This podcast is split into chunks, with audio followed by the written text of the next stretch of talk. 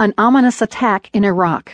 Today, Tuesday, July 23rd, this is the world. A big prison break in Baghdad has sinister implications for the entire region and for U.S. policy there. Barack Obama's presidency has been filled with several nasty surprises in the Middle East, but actually, up until now, Iraq has not been one of them. Also, a Florida doctor who travels to Syria to treat war victims sees hope in their eyes. The look that some of those patients gave me that they knew that I traveled thousands of miles away, that they do feel that they have not been abandoned. Plus, the criteria for choosing a child goddess in Nepal. Some say they have to have a neck shape like a conch shell, so they're evaluated for their looks and also for their fearlessness.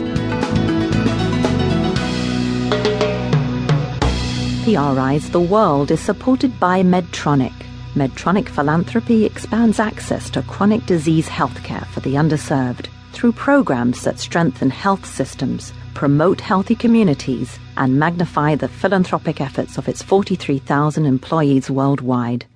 More at medtronicphilanthropy.com. I'm Carol Hills in for Marco Werman, and this is The World. An Al Qaeda affiliate has claimed responsibility for a brazen attack on two prisons in Baghdad this week. The highly coordinated assault killed at least 20 security guards, and it freed hundreds of prisoners, including some senior Al Qaeda members. The main target was apparently Abu Ghraib. Yes, that Abu Ghraib. The prison became infamous in 2004 when images emerged of U.S. guards abusing Iraqi detainees there. Muhammad Ali Harisi is the AFP bureau chief in Baghdad. He says the attack on one of Iraq's most secure locations is an ominous sign. Iraq is passing through a very harsh phase. Security is really getting uh, worse day after day. More than 2,500 people were killed in the last three months. It's destroying all aspects of life for Iraqis. It's attacking cafes, prisons, and uh, football fields, and work, and markets, and everywhere they go, there is no safe place in Iraq. There could be implications for the whole region, too. Michael Crowley is a senior correspondent with Time magazine in Washington, D.C. I think the most worrisome aspect of this is the larger context sectarian violence in the region is is flaring up, to say the least. And ground zero for that is the Syrian civil war.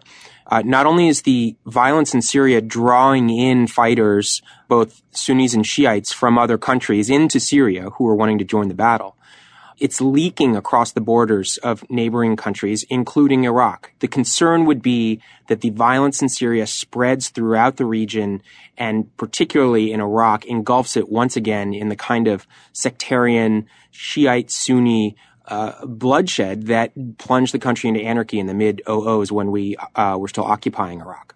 So, are you suggesting that this kind of two pronged jailbreak in Baghdad that the prisoners who were released, hundreds of them as I understand, that they could then make their way to Syria and participate there, or is it a general sense that um, Al Qaeda is re emboldened in some way? To be honest, I don't know which is worse. In other words, should we be more concerned that Al Qaeda in Iraq is strong enough, savvy enough, emboldened enough that they would stage these attacks? Or is the more concerning part that they have now freed a large number of their uh, hardened brothers in arms who had been taken off the battlefield, so to speak.